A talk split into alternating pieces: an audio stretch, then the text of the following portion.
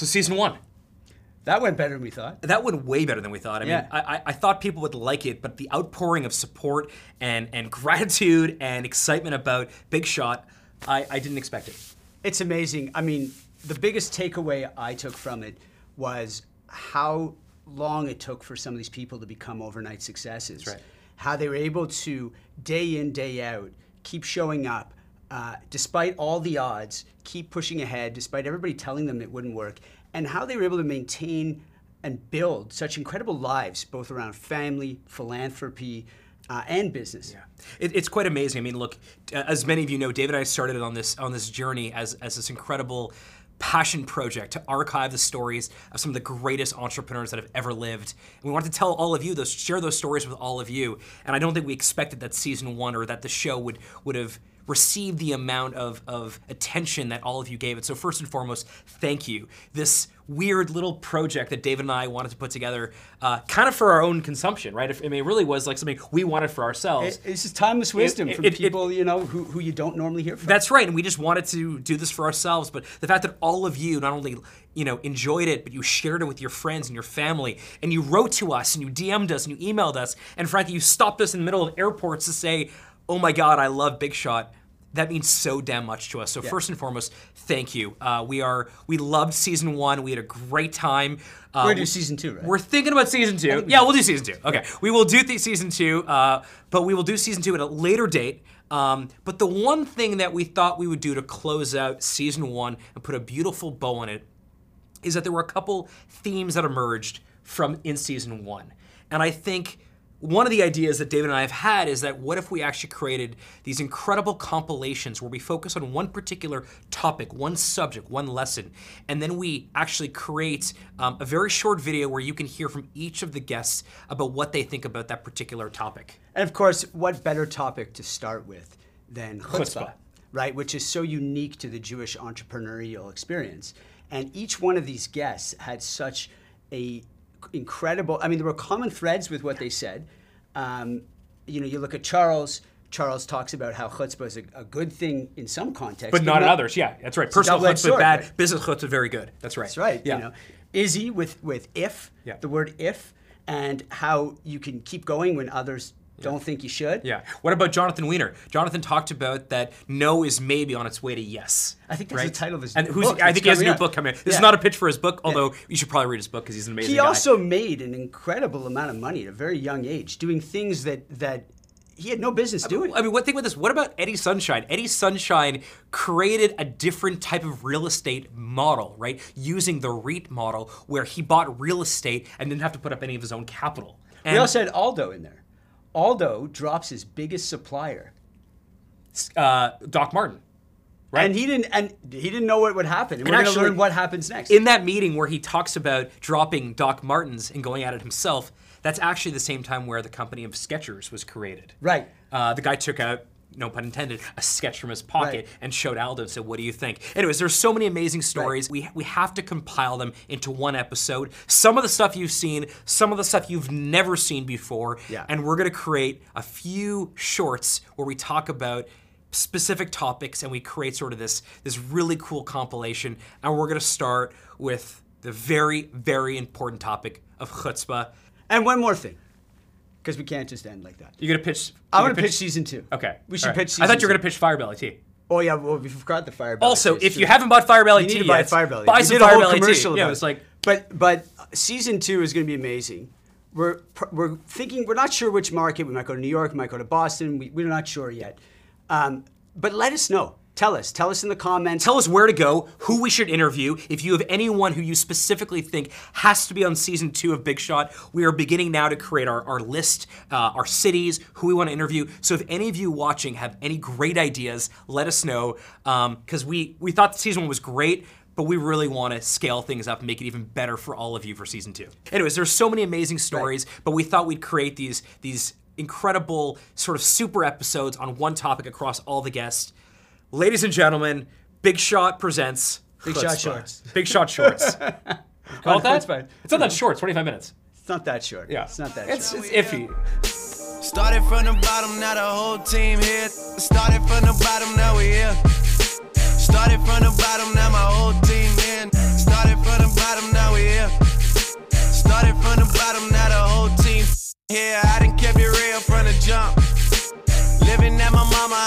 Argue every month. I was, I was trying to get it. Okay, now you're going to hear from Eddie Sonshine, the founder of RioCan, and he's going to talk about chutzpah in a way that asking for things that you have no right to actually leads to incredible results. There is a theme, uh, another theme that sort of underlies this entire project around Big Shot, which is chutzpah. And call it whatever you want to call it. Um, in fact, I'd like to hear what you think it is. How do you define chutzpah? In one word, you could say nerve. You got a nerve, you know, the old comedian.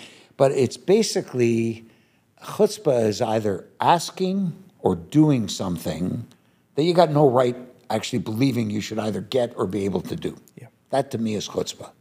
It's like you're you got a nerve to think you're going to invent a new form of real estate company. Yeah. What do you think you are? Well, I'm going to try.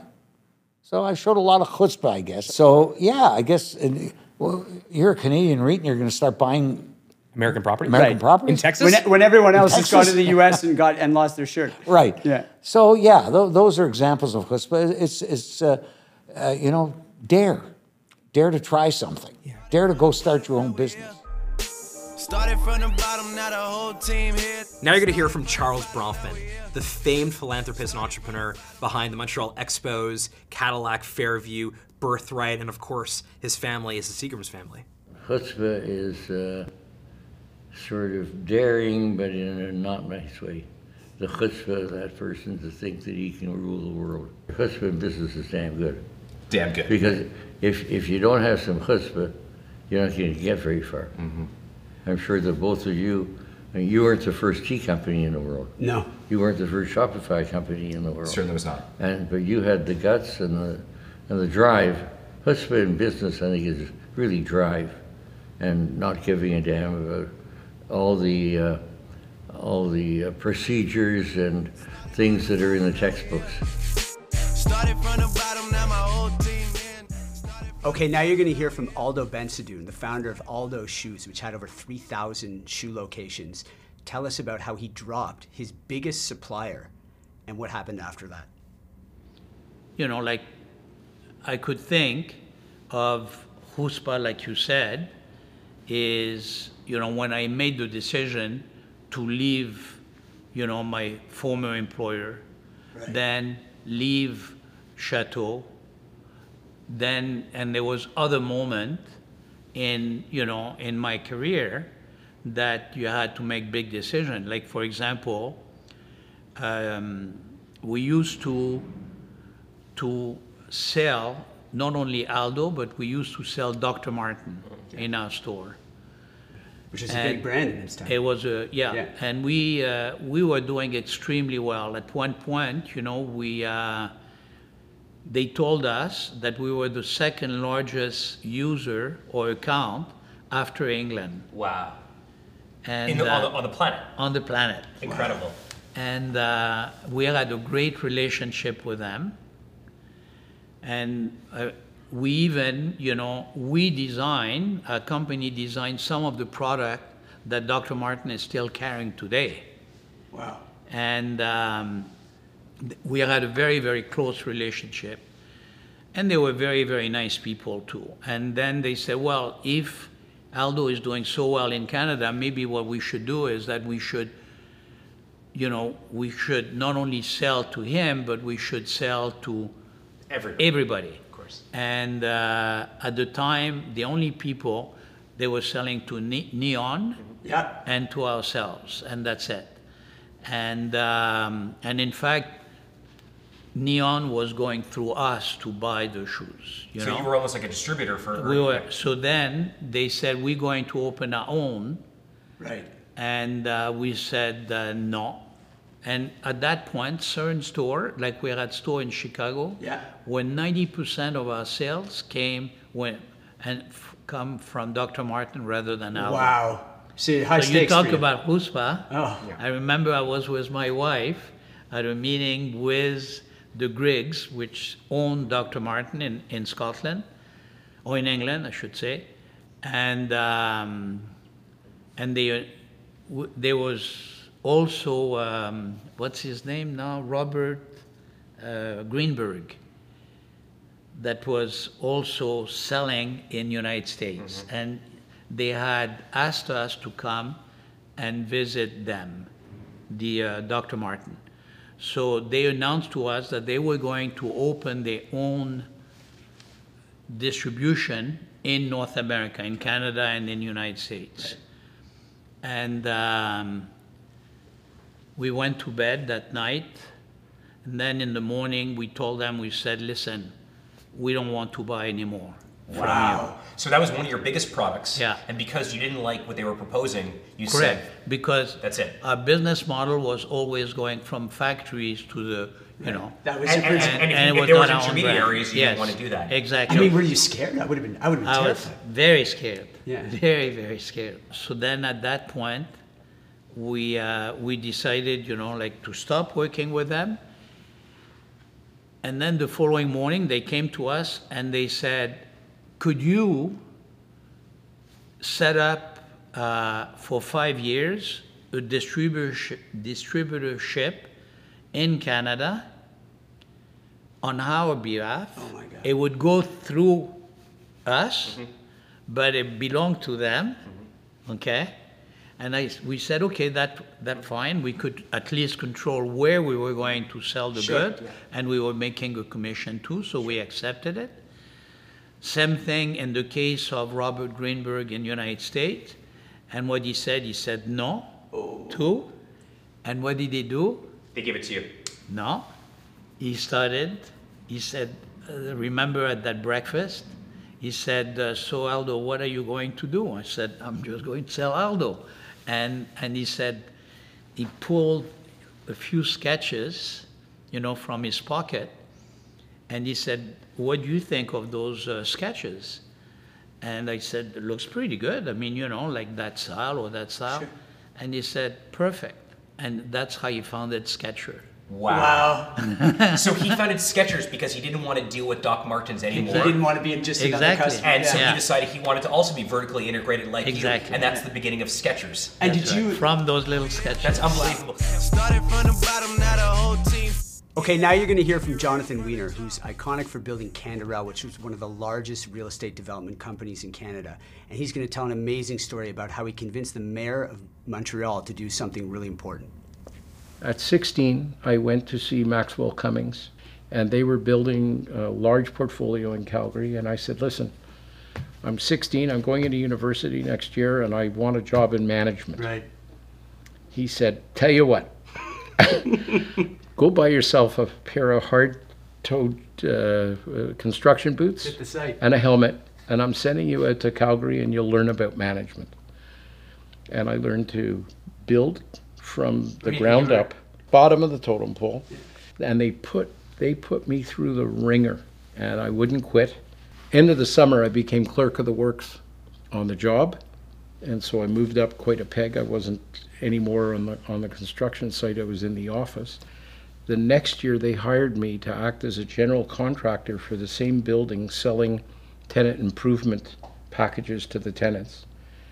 And I made a million dollars in the six months in my second year, first year of university. Like 17 years old.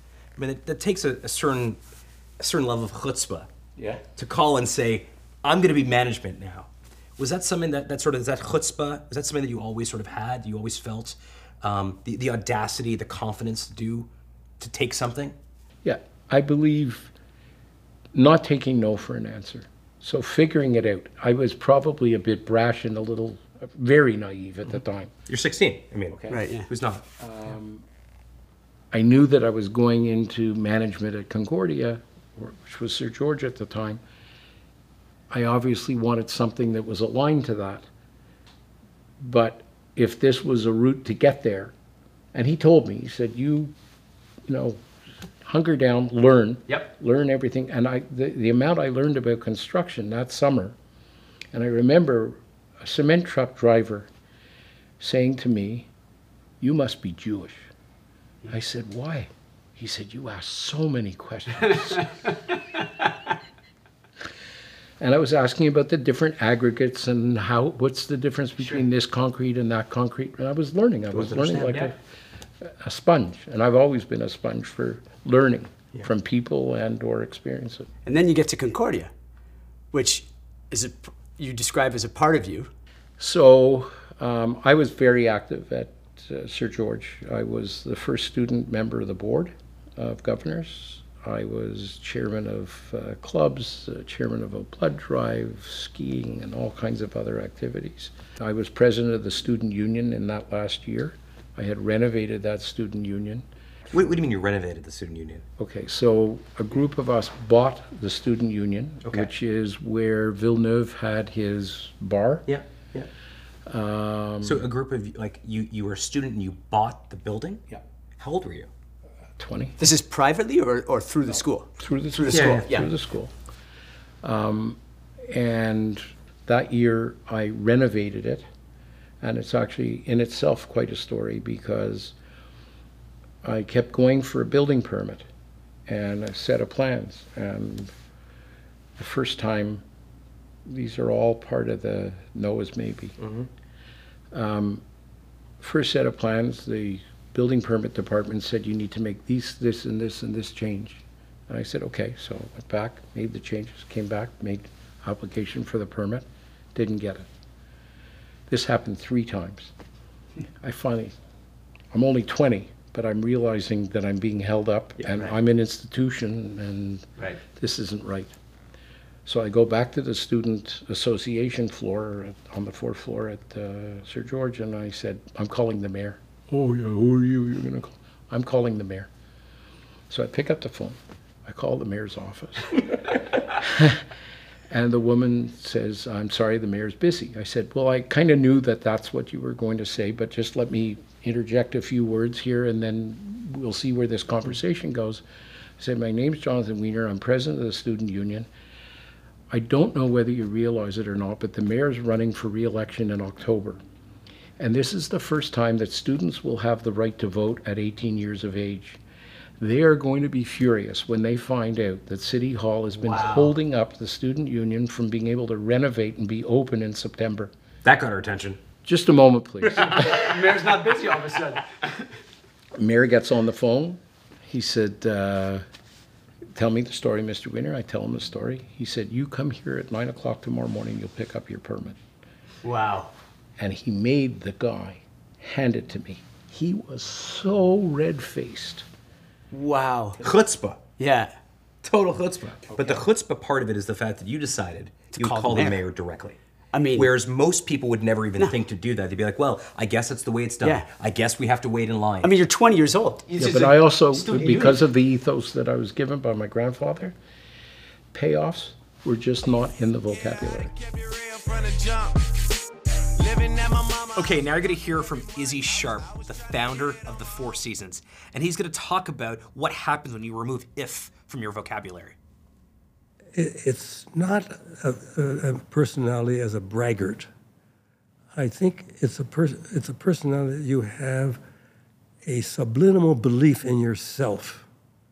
That when you believe with what you're doing will work, even though there's skeptics all around you telling you why it won't work. All the you know, reasons that they can give you.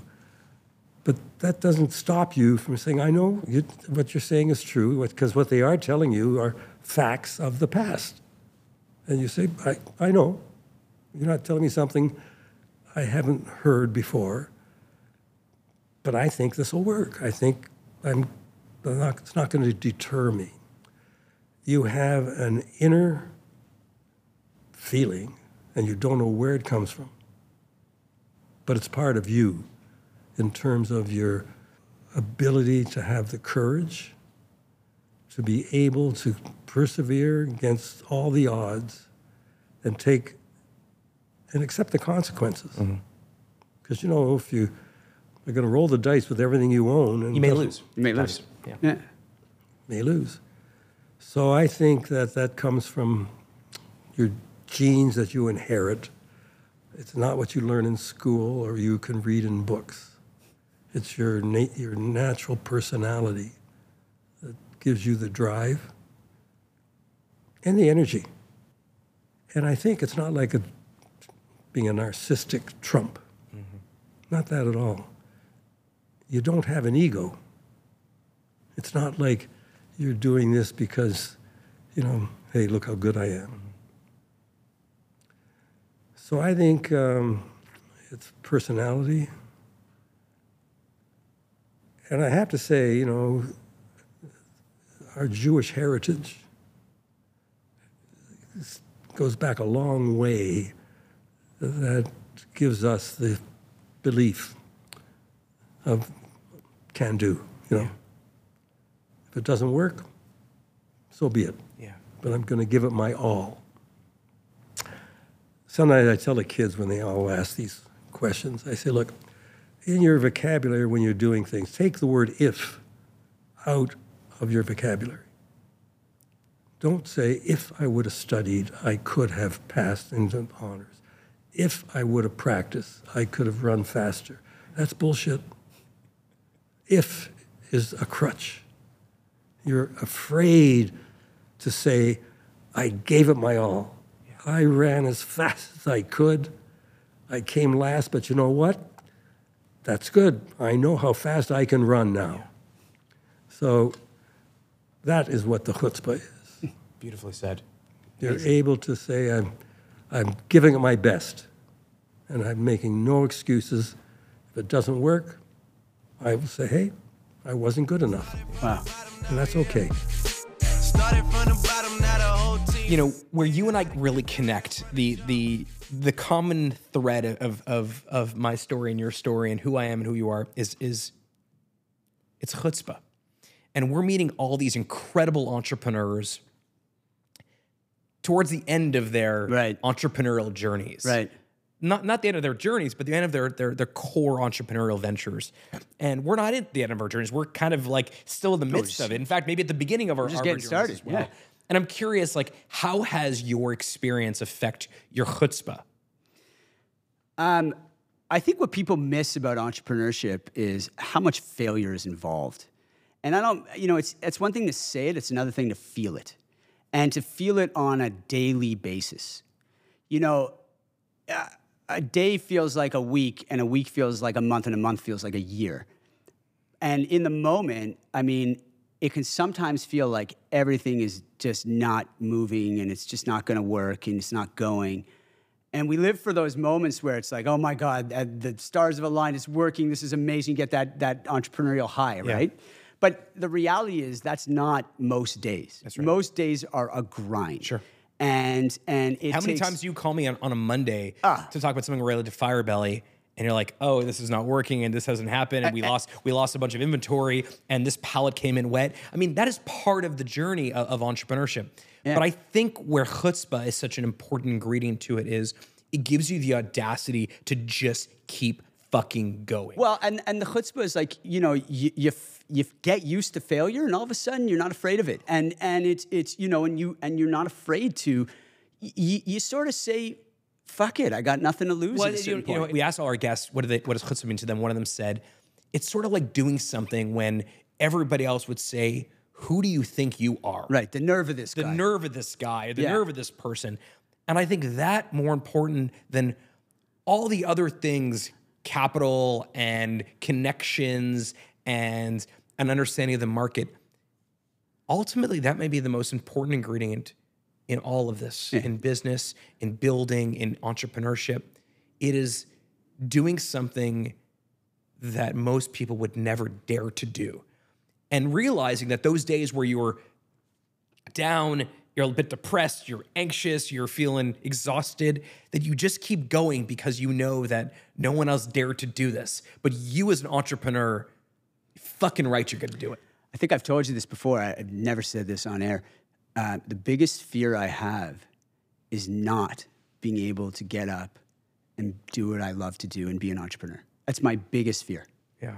Is is the is this idea that I mean, and I and I think about that whenever I mean, chutzpah is it's not it's you know to have the nerve to have the who do you think you are to be daring in that regard requires you to it's not that you're not going to be afraid.